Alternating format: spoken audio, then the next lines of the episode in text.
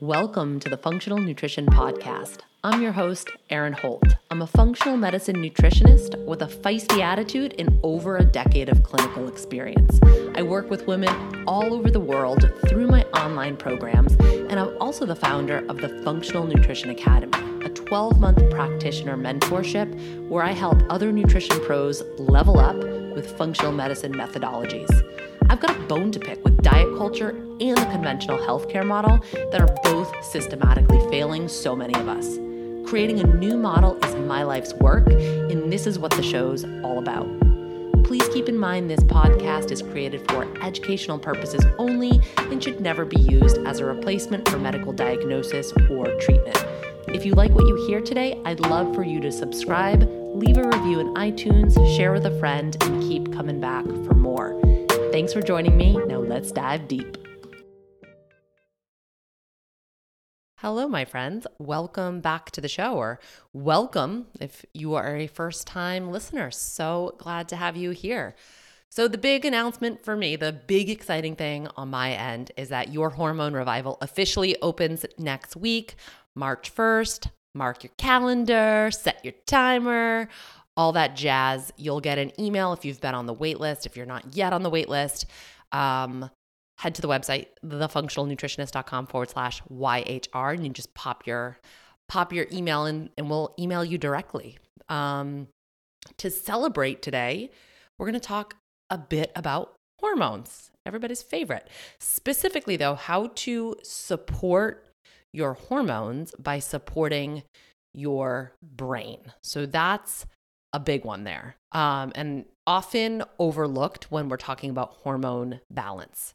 So I'm going to start things off with a story that for some reason I feel very compelled to tell you. I also have to let you know my husband and daughter are watching a movie downstairs and we just got a new subwoofer and by we obviously my husband um we have so many speakers i'm like do we really need another speaker like there's so many speakers in our house anyway it's pretty bassy so hopefully you can't hear i have a pretty pretty good mic. But if you hear weird background noise, it's just them watching Groundhog Day for, I don't know, the 40th time. Is that appropriate for a seven year old? I don't know. I'm not sure, but here we are. Um, anyway, the story, and this kind of ties into a my New Year's. I don't know. It's not New Year's res- resolution, but like a goal. One of my big goals for 2022 was to spread wellness. Kind of like if you think about spreading disease. It's like the opposite, spreading wellness. Um, I heard somebody say this term on a podcast. They weren't trying to say anything like really profound. They just happened to like say those two words together. And it, I was in the sauna listening to it and it just stuck in my brain. I'm like, that is what I, that's exactly what I want to do. That's, that's what I want to do this year. Like more so than ever. And even every time I sit down to record an episode, like before I grab the mic, I'm always like creating an intention and like kind of infusing that intention into the episode of like this this almost like ripple effect. And so this is the story that I want to share with you today. If you are big into synchronicities and like signs um because they're out there, it's just a matter of like paying attention to them and and you know watching for them. Um you will you'll totally dig this story. So um a few years ago, I was trying to think of the exact timeline. I would say maybe four years ago. I, am guessing like around four years ago. I was really kind of um, like, I don't know if burnout was the right word. I was just second guessing myself a lot in my business. Like, is this the right path for me? Am I making a difference? That kind of stuff. Um, and one day I went to the spot where I would go trail running, but I just was too tired to actually run. So I sat down on a rock and I was meditating and I was kind of like looking for answers to what I was going through, looking for guidance. And as I was sitting on the rock, I was in front of a pond. I don't I don't know if I said that, but it's a very important part of this story because fish would kind of come up to the surface. I don't know, do they eat bugs or like what are I don't know. The fish would kind of come up to the surface. And every time that happened, there would be this ripple. Um, you'd see this ripple in the water. And I kept seeing that over and over. And it was like, you know, in a very meditative state. And I was like, this is this is the sign. I have to keep going because even though I don't feel like I'm making big, significant change working one-on-one with people, which is the the entire structure of my business at that time for the most part, I have to trust that if I can impact change in that one person, they're going to go and impact change in in the people in their lives. And that is a really beautiful thing. And I just have to trust that that's going to happen. Soon after, I got really sick with a head cold. And uh, it was a Saturday. I remember we were going to pick up pellets for our pellet stove, which is not relevant to the story. I don't know why I said it, but I was like, I was driving home and could, it was like struggling to breathe. I'm like, I actually think I have to go to urgent care or something. This isn't right.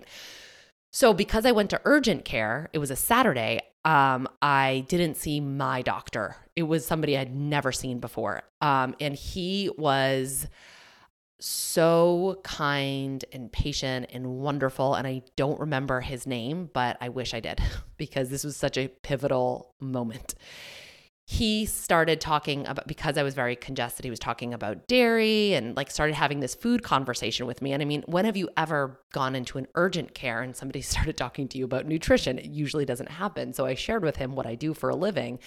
And he was like, oh, wow. So he was like super jacked up. And I don't know why he said this to me because I didn't share with him that I was having this like, you know, career, existential career crisis. But I said, uh, but he said to me, like, I know it's really hard and I know that it feels like what you're doing doesn't make a difference, but everything you do has a ripple effect. He literally said that has a ripple effect. He's like, stay the course, the tsunami is coming.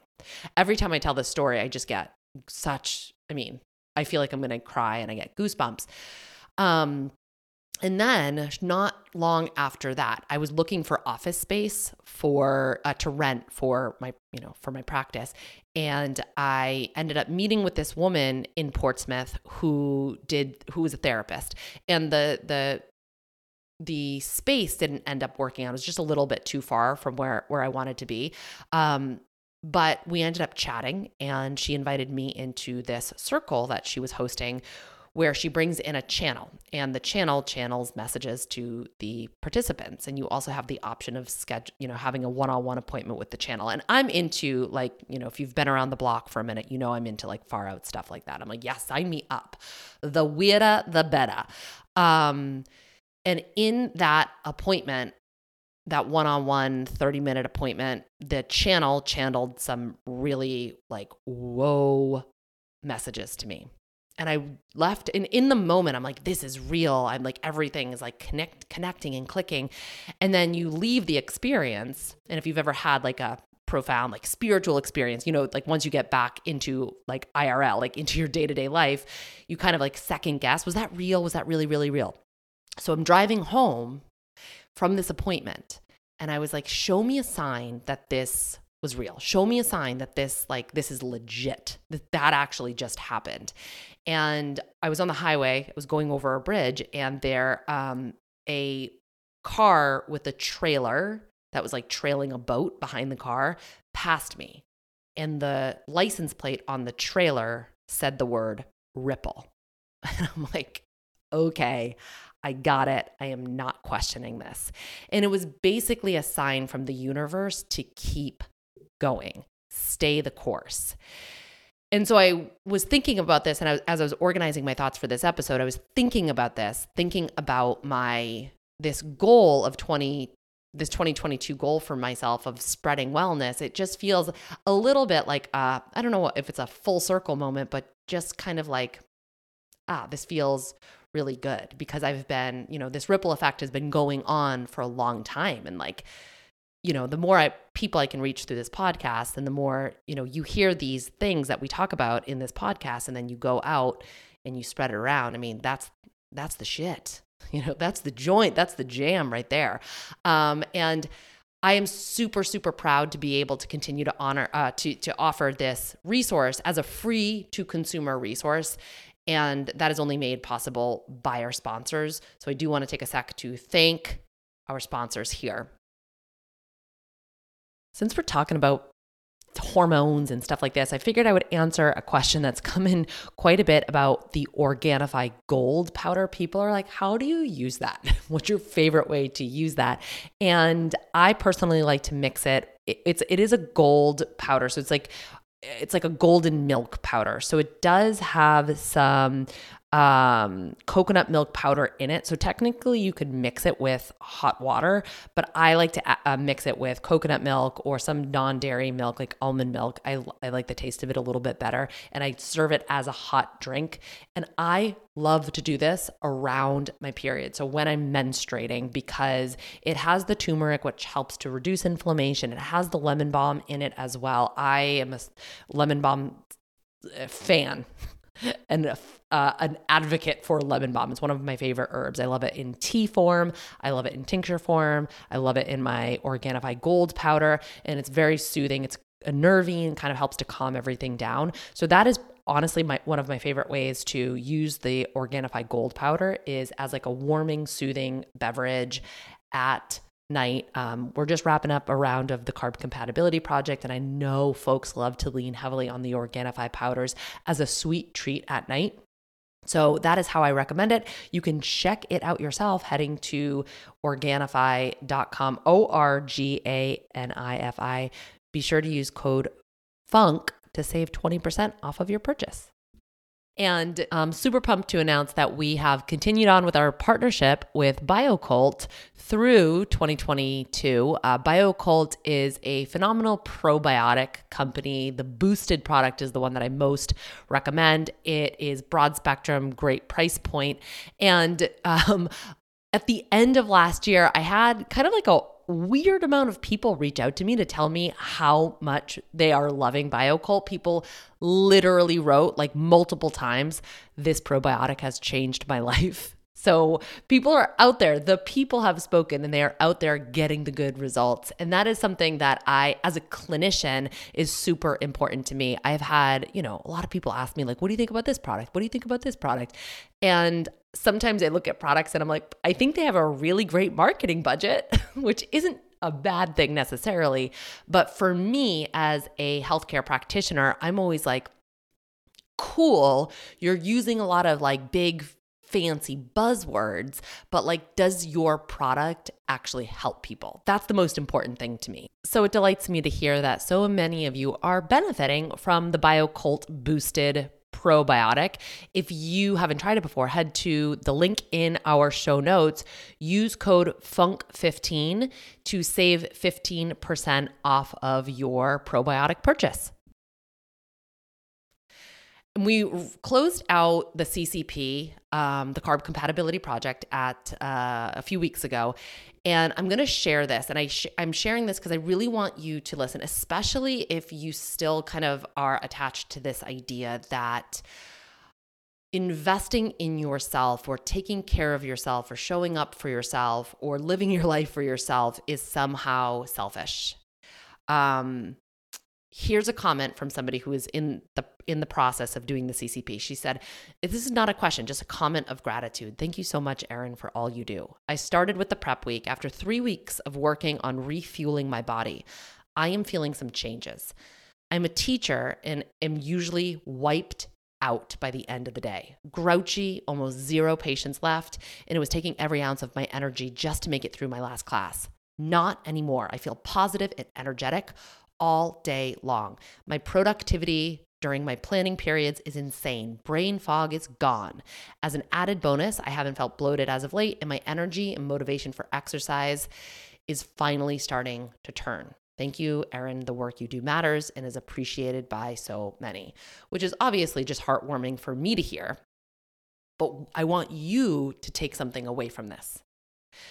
We can invent a laundry list of reasons of why we shouldn't do something. Like, we want to do something, we kind of intuitively know it's the right next step for us. Like, I need that thing. I want to do that thing. I want to participate in that thing.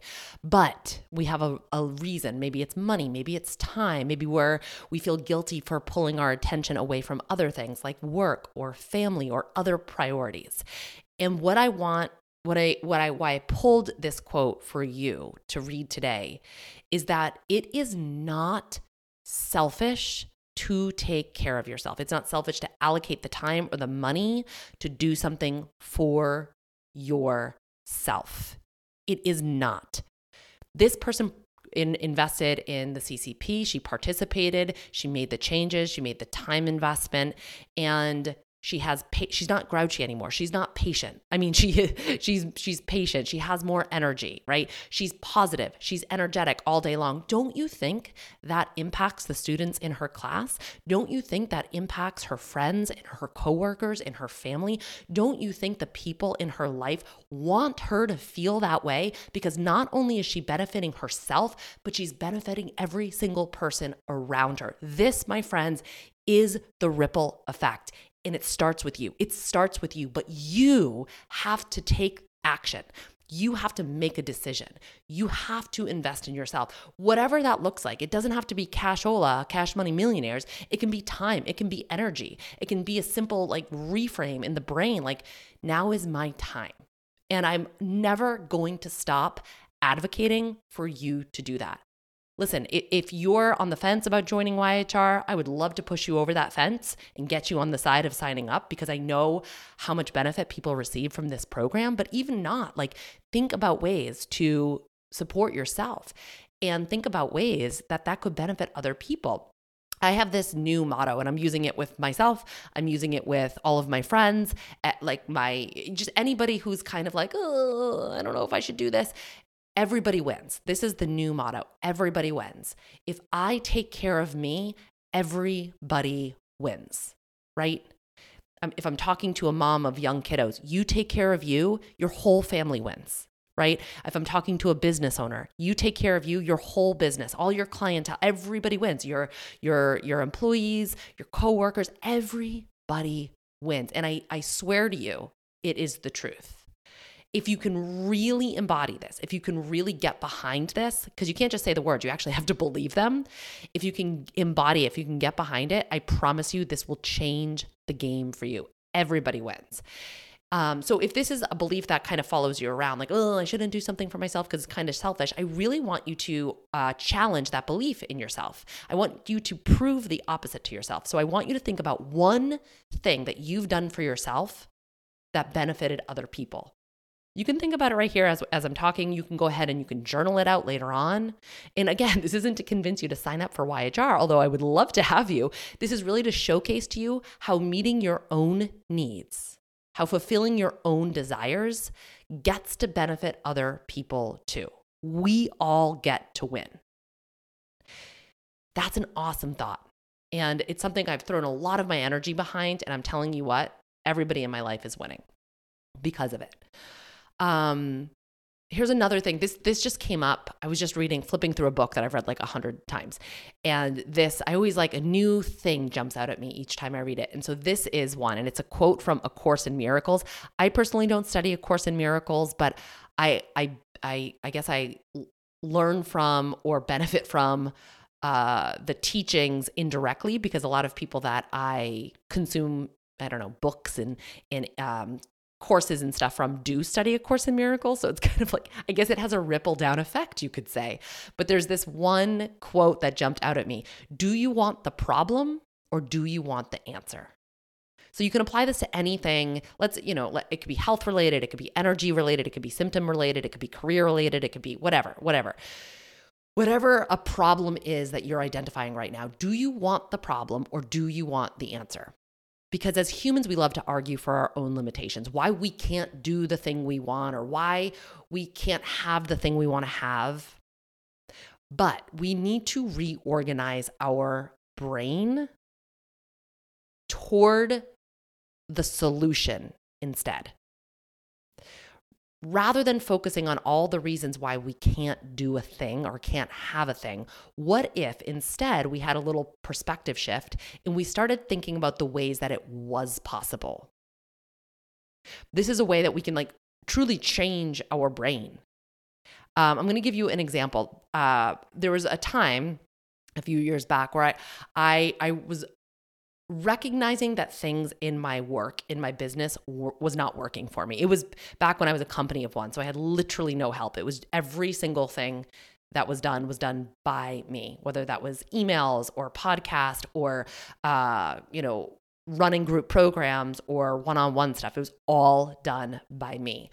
Um, I was feeling very overworked, very overwhelmed, but I was also feeling kind of stuck and trapped and not really knowing what to do. So, um, Scott said to me, he's, he's a little bit of a tough love type of guy. He's like, You're the one driving this train. You can slow it down. And when he said that, the, uh, like the truth is, I re- realized I don't want to slow it down. I have no desire or intention to slow it down. But I did see how I was responsible for this. I was responsible for what I had created, number one, and I was responsible for keeping it in alignment with my own needs. You heard?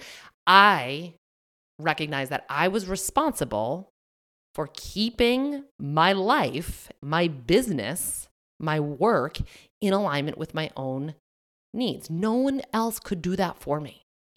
But I didn't know the answer. So it's like, okay, I recognize that there's a problem here. I get that it's my problem to solve, but I didn't know the answer. So this is where I kind of had to do the reframe because I was so focused on the problem that I wasn't available for any answer to come in. It's like, oh gosh, I always butcher this, but it's Einstein quote. It's like no problem can be solved at the same level of consciousness that, that created it. You know, like I needed a new level of consciousness. But when I was so hyper, focused on the problem and like talking about the problem, complaining about the problem, the problem, the problem, the problem, there was no space for a new solution to present itself. So I had to carve out that space. And I did it on vacation down in St. Augustine, uh, where my mom lives. So we, we took a trip down to St. Augustine. We do that once a year. And my goal for that week was to kind of ask myself the question what could this look like? I see what it looks like now. I recognize it's a problem. What could the solution look like? I am open to seeing this a new way. I was able to like i did a lot of i'm a verbal processor so i did a lot of walking and talking with my mom i, I just i did a lot of journaling and in that week the entire new structure of my business downloaded to me, including your hormone revival. Um, so this works. I, this is just one example of like so many times where something very similar has happened. And so I think that's very cool because um, one of the people that I buy, always buy courses from, she's always like, I recorded this course in the vibe of like whatever she was building at the time. And I'm like, huh, that's a funny way to market something. Like, but then I started thinking about, well, okay, I kind of I, I, recorded YHR when I was in the vibe of like opening up to a new way of seeing things, recognizing that things needed to change for my own mental and physical health and for my own jo- enjoyment, for my own peace of mind. But I was feeling unsure how, so I reorganized myself around the space of a solution instead of the space of the problem. And hey, guess what? The solution came to me. so that's like kind of what I was working through while I was writing and recording all the modules. And in hindsight, I just think that that's kind of magical because that is actually what so many women are coming to the program for.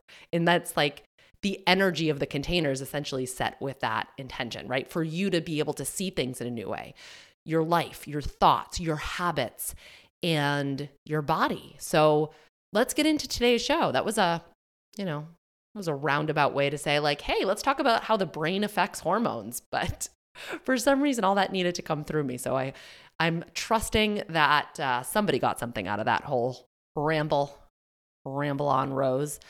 All right, so let's switch gears slightly um, and talk about hormones. So, I've addressed on the show before how so much of our medical research has been done on males. Male physiology is just a little bit easier to study because it's pretty straightforward, whereas women have hormones, yay, and they fluctuate throughout the course of a month, right? So, it's not as stable, it's not as steady Eddie. Um, but what we're seeing now, which you know, super grateful for is that there is more attention to female physiology. There is more attention being paid to female hormones, and there's a lot more conversations being had about this. Um, and I'm starting to see questions come through in my channels that go something like this How do I regulate my hormones? Right? We've identified that hormone imbalance can be a problem. So the question is like, well, how do I fix that problem? How do I regulate my hormones? What are quick tips to balance my hormones? What's a good hormone reset plan? And so the way I'm always paying attention not just to the questions people ask, but the way they ask the questions and the words that they use.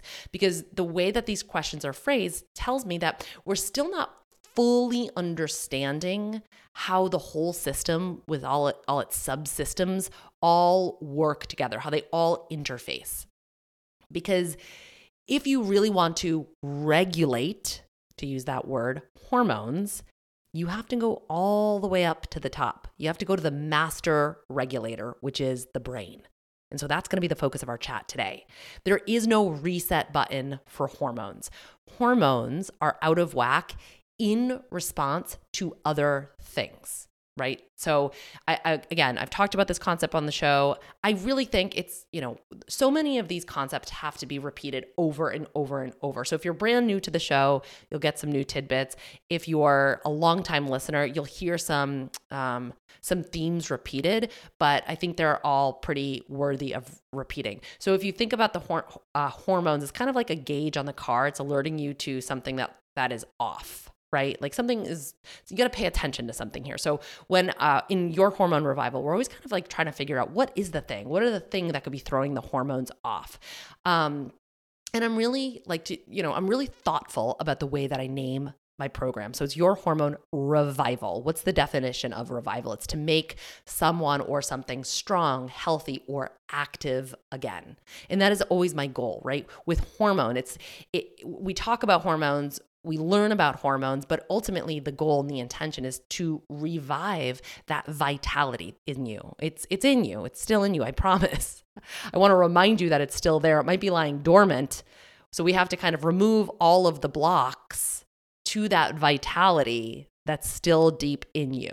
And I want to remind you that your body is always trying to heal itself, always. We just need to figure out the ways we're interrupting that process, right? We got to identify the blocks and remove them. That's part of the YHR process. Um, the other definition for revival is renewed attention or interest in something, which I think it kind of speaks to like hormones. You know, female hormones are getting their time in the sun right now.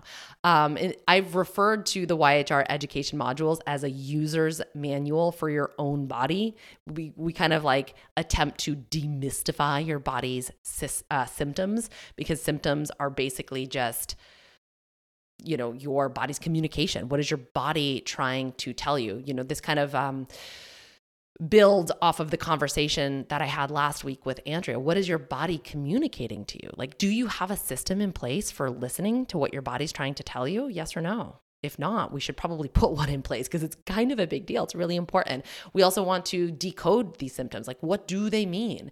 And understand the body systems at large. And honestly, it's this, it's really this reason that uh, my podcasts, like any content that I put out, my podcast, Instagram, and especially my programs are always so information and education heavy. I get that it's a lot. I get that not everybody wants to know like high level detail. But for a lot of people, I think it's wicked important to start to understand our bodies, to start to understand all the systems that you're working with, how they interact with each other. And if you have this understanding then you can understand why you're doing what you're doing. And you can understand what you need to do to make changes. I think about the Joe Dispenza quote. As soon as I heard it, I was like, get my notepad, gotta write this one down. He said, The importance of assigning meaning to what you're doing causes you to gain value from the experience. So if we can understand how our thoughts, our actions, and our behaviors can influence physiology, we're going to be really motivated to do the things to start to change this so we can influence our physiology. And we're going to be more motivated to stick with the practice of doing that because we understand the why. And we're derived, if we understand the why, we can derive value from it. And this is the way that we can begin to use our own biology to heal. It's this education, it's this understanding that becomes the catalyst for change. So, this is why I love to lead with information. Um, but, but, but, but, the information is not the only, like, the, the information not going to be the thing to save you. I refer to it as the it factor. I've probably mentioned the it, it factor here on the show before. I talk about it a lot with my mentees in the Functional Nutrition Academy um, as it relates to running a practice and all that kind of stuff. But the it factor stands for information integration and transformation.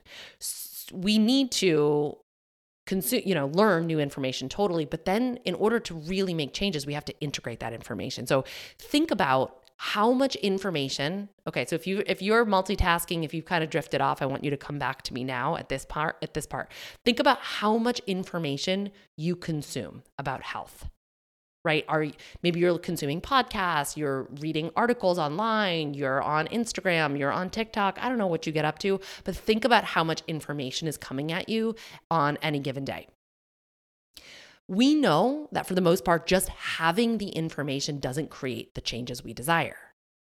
So, my next question is, and this is an important one how much time do you spend consuming information versus how much time do you spend integrating information? Uh, and like just as a little PS, as a little aside here, if you're someone who is constantly scrolling, constantly consuming, and you've identified it as a problem, um, stay to the end because we're going to talk about why that might be the case. And it actually has a lot to do with what's going on at the level of your brain and your neurotransmitters. All right. So stick around to the end. But right now, think about how much time you spend consuming information versus how much time you spend integrating it. That's a big one. So I remember a few episodes ago when I was talking about when I went to uh, I did my like little mini retreat and how people were like, "Yeah, girl, get it, get it, get it, fill up that cup, girl." Like they were giving, they were all giving me the advice, you know, about like why I should put myself first and take this time. And I'm like, like this is me doing it. This is this is me doing it. Um, this is me leaving. This is me leaving. Uh, name that movie.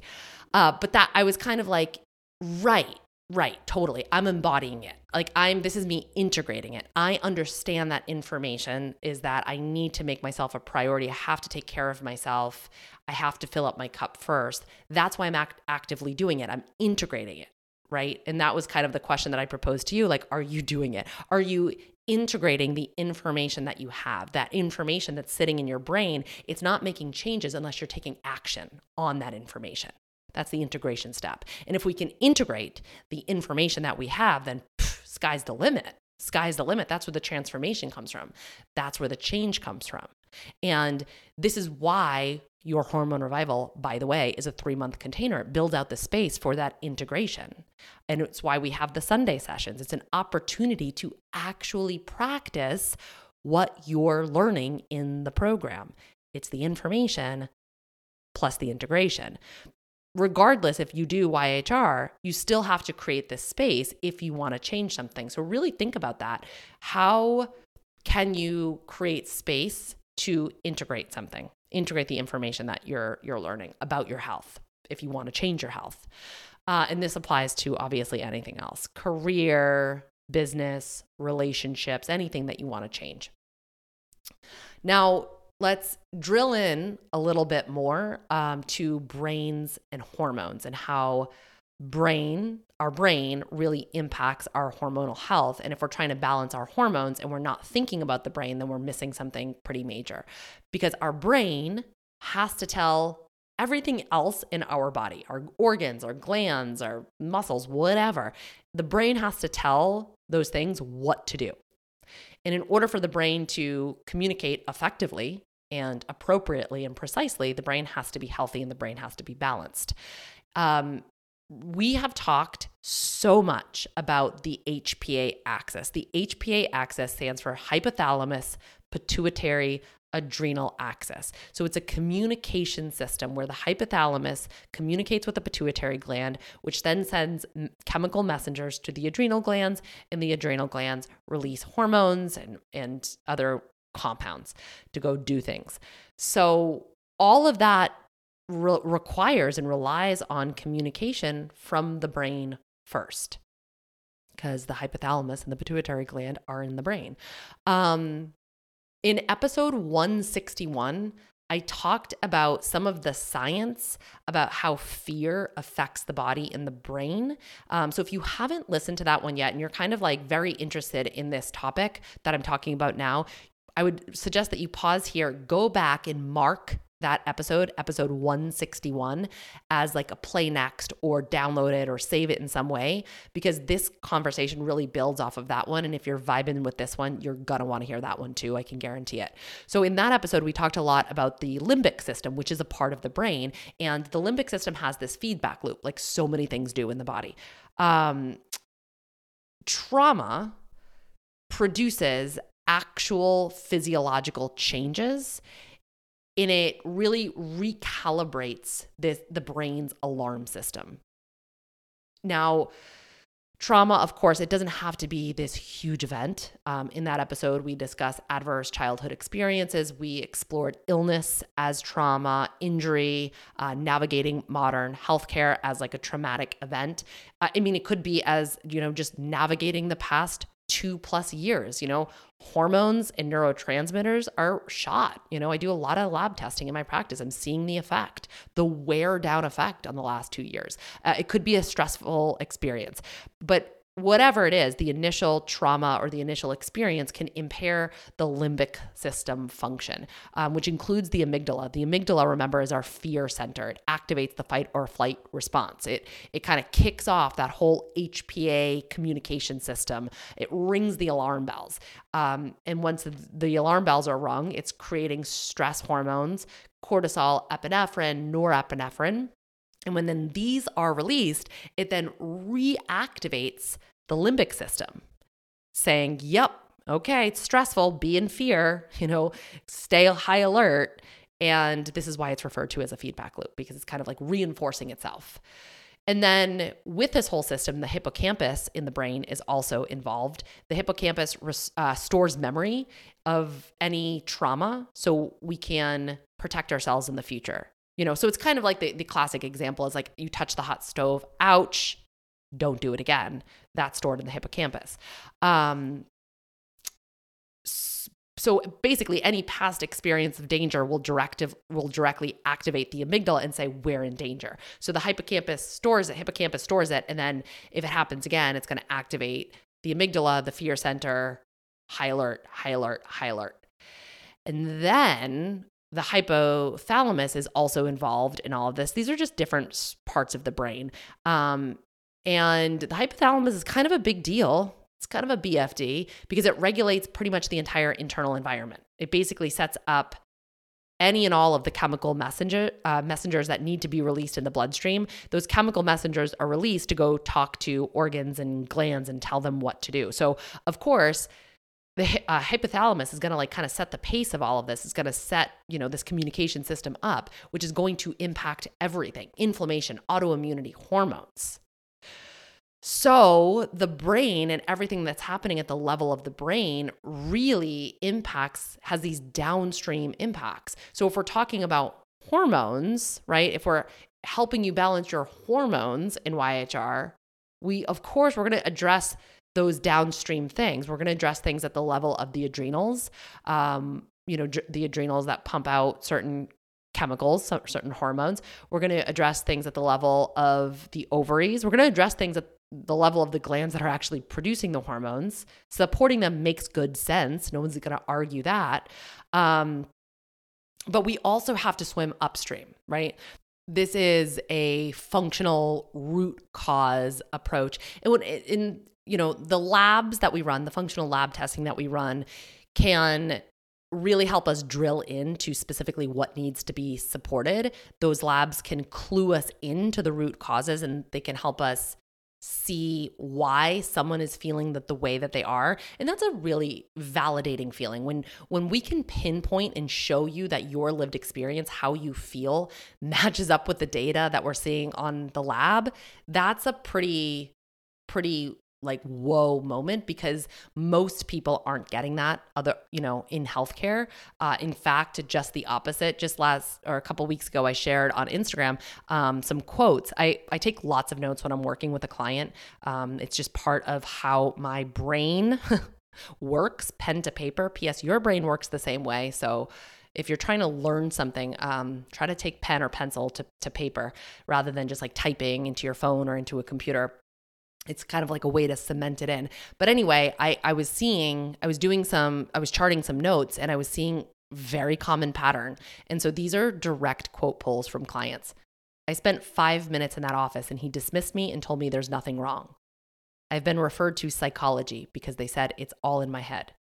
My doctor told me your symptoms are annoying, but not dangerous. I always assume it's just in my head because that's what I've been told my whole life. I'm not getting the help I need from providers, right? It's it is, we're going in, we're saying, this is my experience, this is my story, this is what, how I feel in my body. And then we're being met with, yeah, but like your labs are fine. So maybe here's a prescription for antidepressants. Um, one of my friend works in healthcare and mental health, and she says she's just getting bombarded with people who have real physical symptoms in their body, but their PCPs are referring them to her to write a prescription for anti anxiety and antidepressant medication. So we're just, that's constantly being reinforced that these physical things that are going on in your body are not real. Um, so anyway, so I, I do, I love, I love functional lab testing for that reason because it really helps to validate and it helps us to pinpoint and drill in. Um, and because I take a functional approach, of course, I'm using these, but I often joke that I am attempting to get to like the root of the root of the root of the root of the root. So we don't always see that on labs, but the lab gives me an an entry point to start to be like, ooh, okay, but how did we get here? Especially when it comes to hormones, right? And so if we're trying to get to the root cause of hormone imbalance, we do have to swim upstream. What is the brain telling these organs to do. So we have that HPA axis that is pumping out stress hormones, hypothalamus, pituitary, adrenal. We have the HPT axis, hypothalamus, pituitary, thyroid, which is pumping out thyroid hormones. And then we have the hypothalamic uh, hypothalamus pituitary gonadal axis, HPG axis, which is pumping out sex hormones. It's all starting at the level of the hypothalamus, you know? That's the top of the axis and the hypothalamus is in the brain. So, whatever's happening here is going to affect the entire body. So, we have to support all key players, not just the glands themselves. We also want to take a top down approach. So, when somebody says, How do I regulate my hormones? I'm like, I want to go to the brain and I want to help you self regulate your hormones versus just going in and trying to like replace things like, oh, you're low in, you know, you're low in progesterone, let me just give you some progesterone. Although, you know, that could be super, super supportive, where I'm always taking a self regulate approach if we can. You know, we want to start there. Um, you know, uh, a couple weeks ago, we talked about the estrogen histamine link, and so many of you guys were stoked on that episode and we're like, give me more, give me more. Um, it's like a Britney Spears song. But you have to understand that both of these chemicals happen at the top of the chain. Estrogen gets made based on what the hypothalamus tells the ovaries to do. Histamine is, you know, kind of part of the whole infl- inflammatory response and inflammation and stress in the brain can cause mast cells to release histamine. So it's like, what's the brain telling the body to produce? Another uh, really common hormone imbalance is low progesterone. And of course, we make progesterone through ovulation. Unsuccessful ovulation is a huge problem. And so we have to ask why. Well, information from the brain is not getting to the ovaries to encourage ovulation. Why? Well, this can be triggered by any lack of safety signal. This could be stress, this could be underfueling, overtraining, not eating uh, an appropriate diet. This could be thought patterns. But if the hypothalamus is getting signals of lack of safety based on the external environment, then this is going to impact the downstream effects. Um, we also have to kind of understand that we all have our own unique filters, and these filters impact the way that we see the world. Uh, these filters are often based on beliefs that we have built that were based on previous memories, previous experiences. So I can have the same set of circumstances happen to me as you, right? We can have we you and I can both have the same set of circumstances happen, but because of my own unique filters, the way I interpret the experience might be different. And so that's a really important thing to understand and to kind of work through is is how our filters affect our thoughts and then our thoughts can trigger the brain and pretty much when it comes to hormone balance, we have to address all of this. And so that's why I build out because I want to make this available in a hormone program. If this is important for balancing hormones, I want to make this available to you. So that's where the coaching calls come in and the live Sunday sessions come into play. We have to look at our thoughts. Okay. So again, even if you're not going to do YHR, You got to do this part. We have to look at our thoughts. If you're not going to invest in YHR, invest in somebody that can help you with this because our thoughts inform our beliefs, which inform our biology and our physical body. So they are not separate from our health. Hear me, hear me. Our thoughts, the thoughts that you think day in and day out, are not separate from your physical health. And uh, this has been said before, and it's like such a good, a good thing to to really like wrap your head around. Thoughts are not free.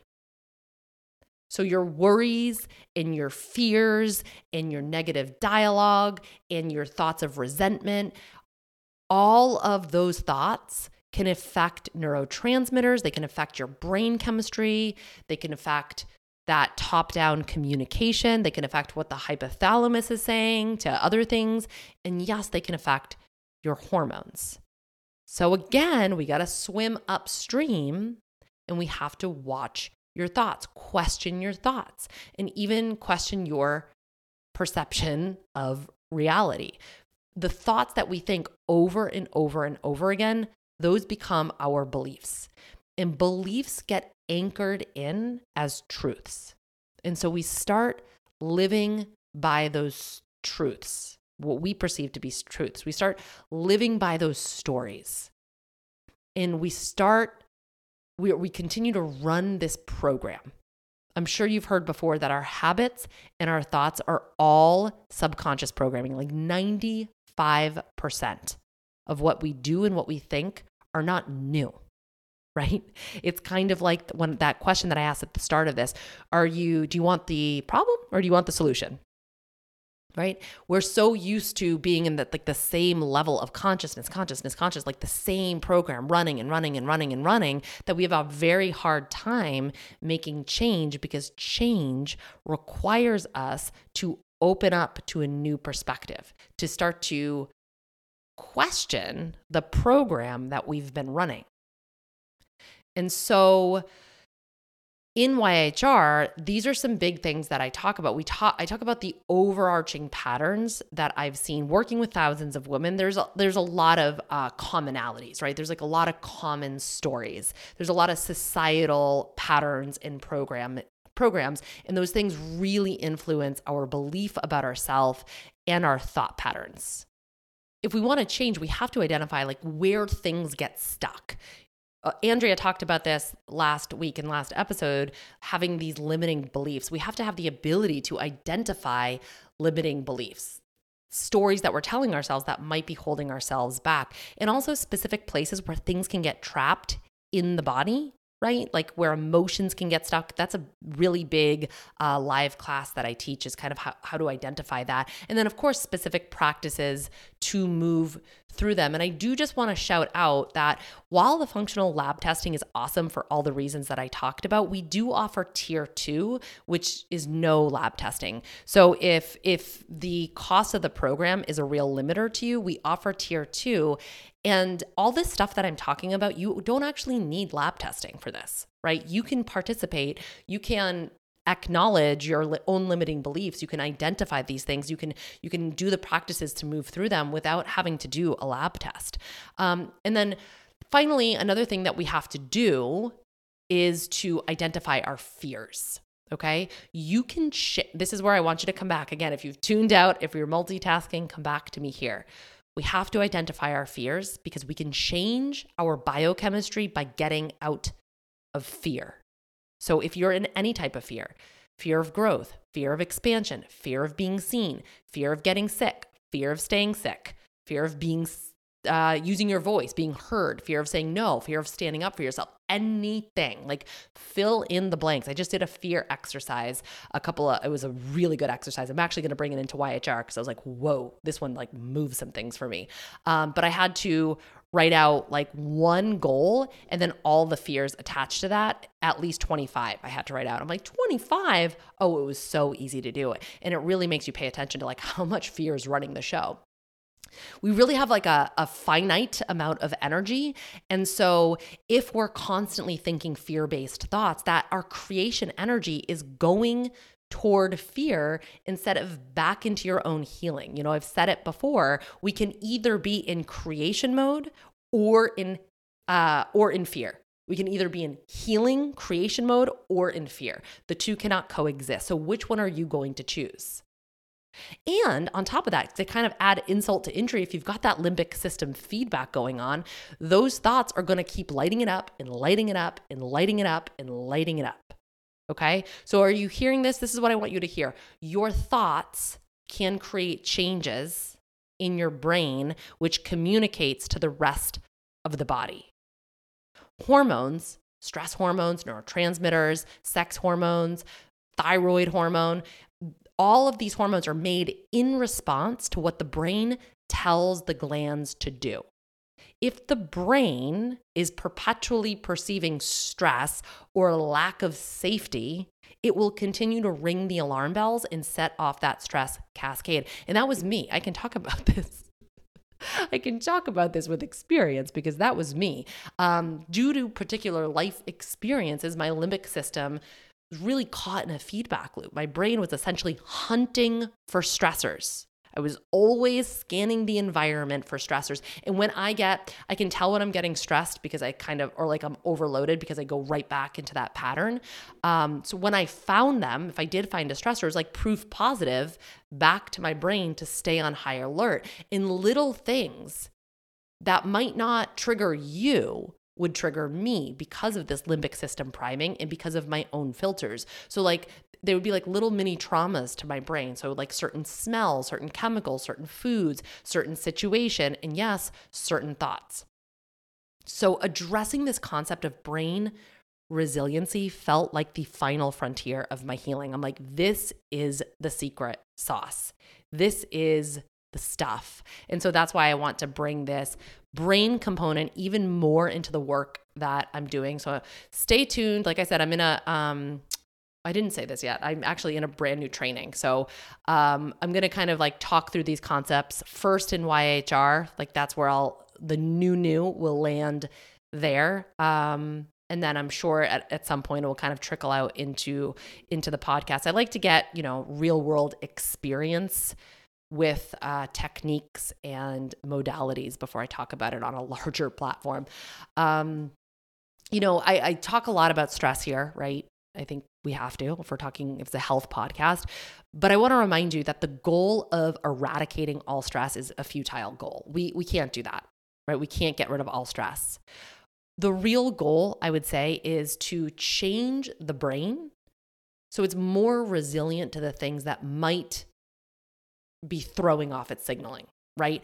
We want to change the brain so things, so stressors won't necessarily launch you into that fight or flight response all the time. Of course, everything I've set up into this point over the past four and a half years is true. You have to assess your life stressors. You have to recognize what's on your plate. You have to do your due diligence to take things off. That bathtub stress analogy that so many of you talk about, and I'm so grateful that that, that has landed. You have to, it's not just like scooping water out of the tub. You have to turn off the faucet. Like that's part of the work. And the other part of the work is recognizing when our brain is kind of just locked into this fight or flight response and then start to change the brain, right? Because all of this has real physiological downstream effects on your hormones, right? So if we're locked into that limbic system feedback loop, how do we unwind it? Of course, that's the question the how, that's really something we're going to practice in your hormone revival. And I just want to say that this is a practice. It does require practice. If you want to change the, the brain, repetition is kind of the name of the game. Um, and if you want to change your hormones and you want to change your body, hey, guess what? You got to change your brain. So, if you are in need of support in this area, I do recommend the program. But right now, I have three tips for you to start to pay attention to your own patterns as the first step of change, right? Pay attention to your own patterns. You can't change a pattern if you're not aware of it.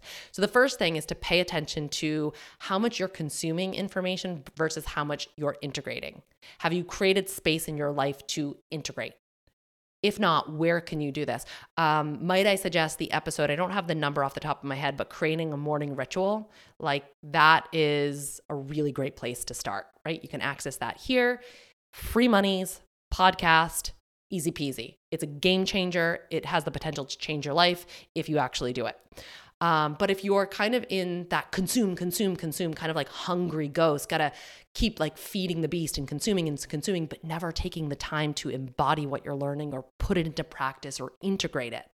Um, this actually is something to really pay attention to because this impulse for consumption actually does have a basis in your brain.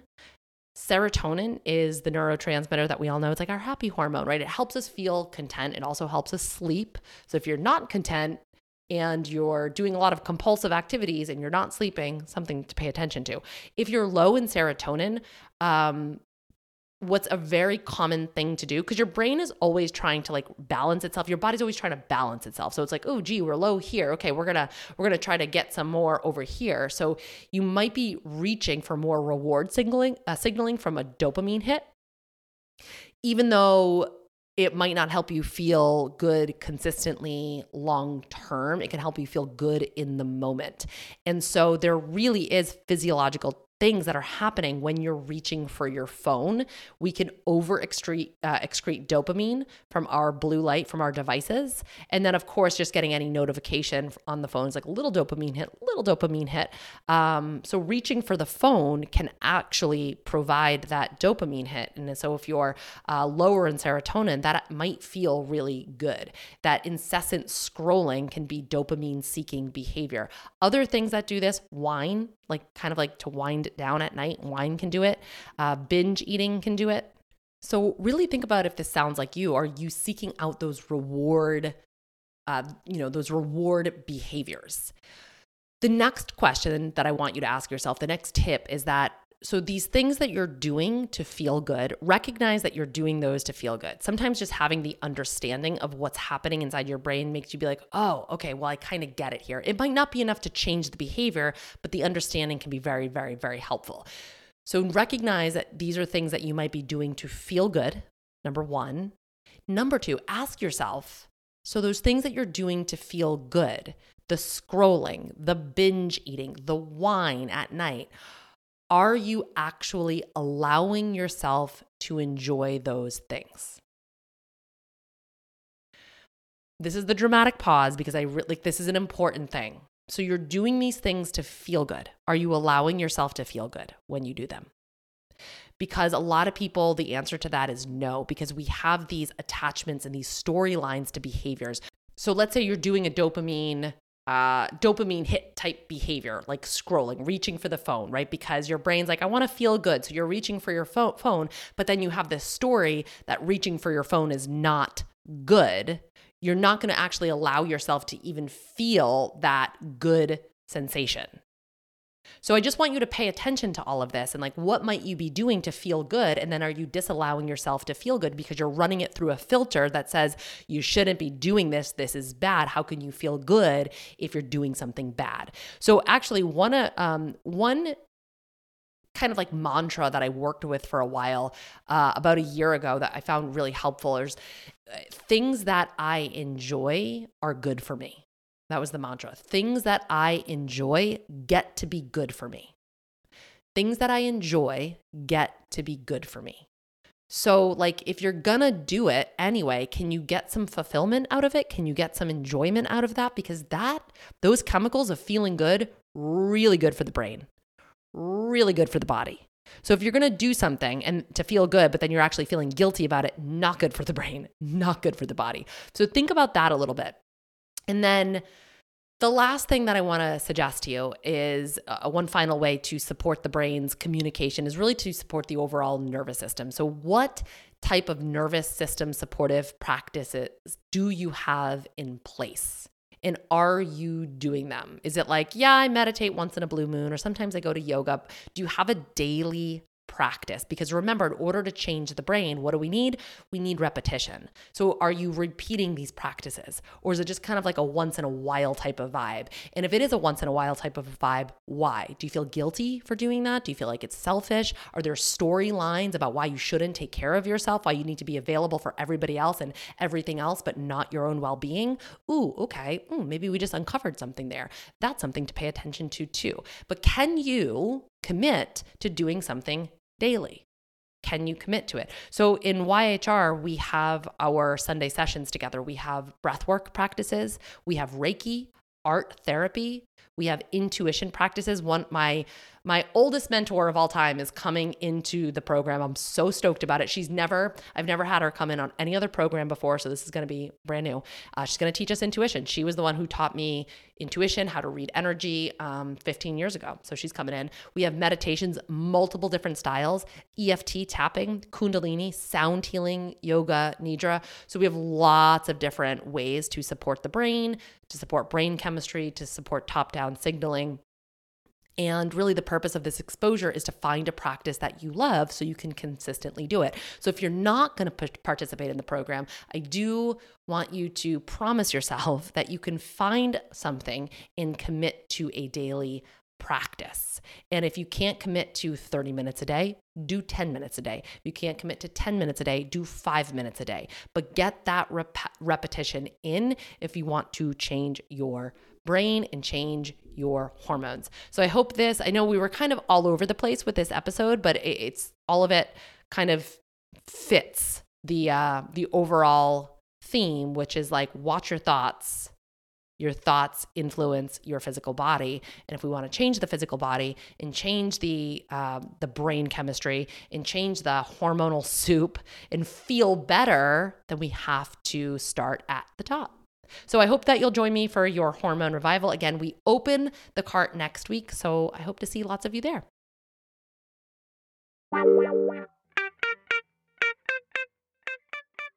Thanks for joining me for this episode of the Functional Nutrition Podcast. If you got something from today's show, don't forget to subscribe, leave a review, share with a friend, and keep coming back for more. Take care of you.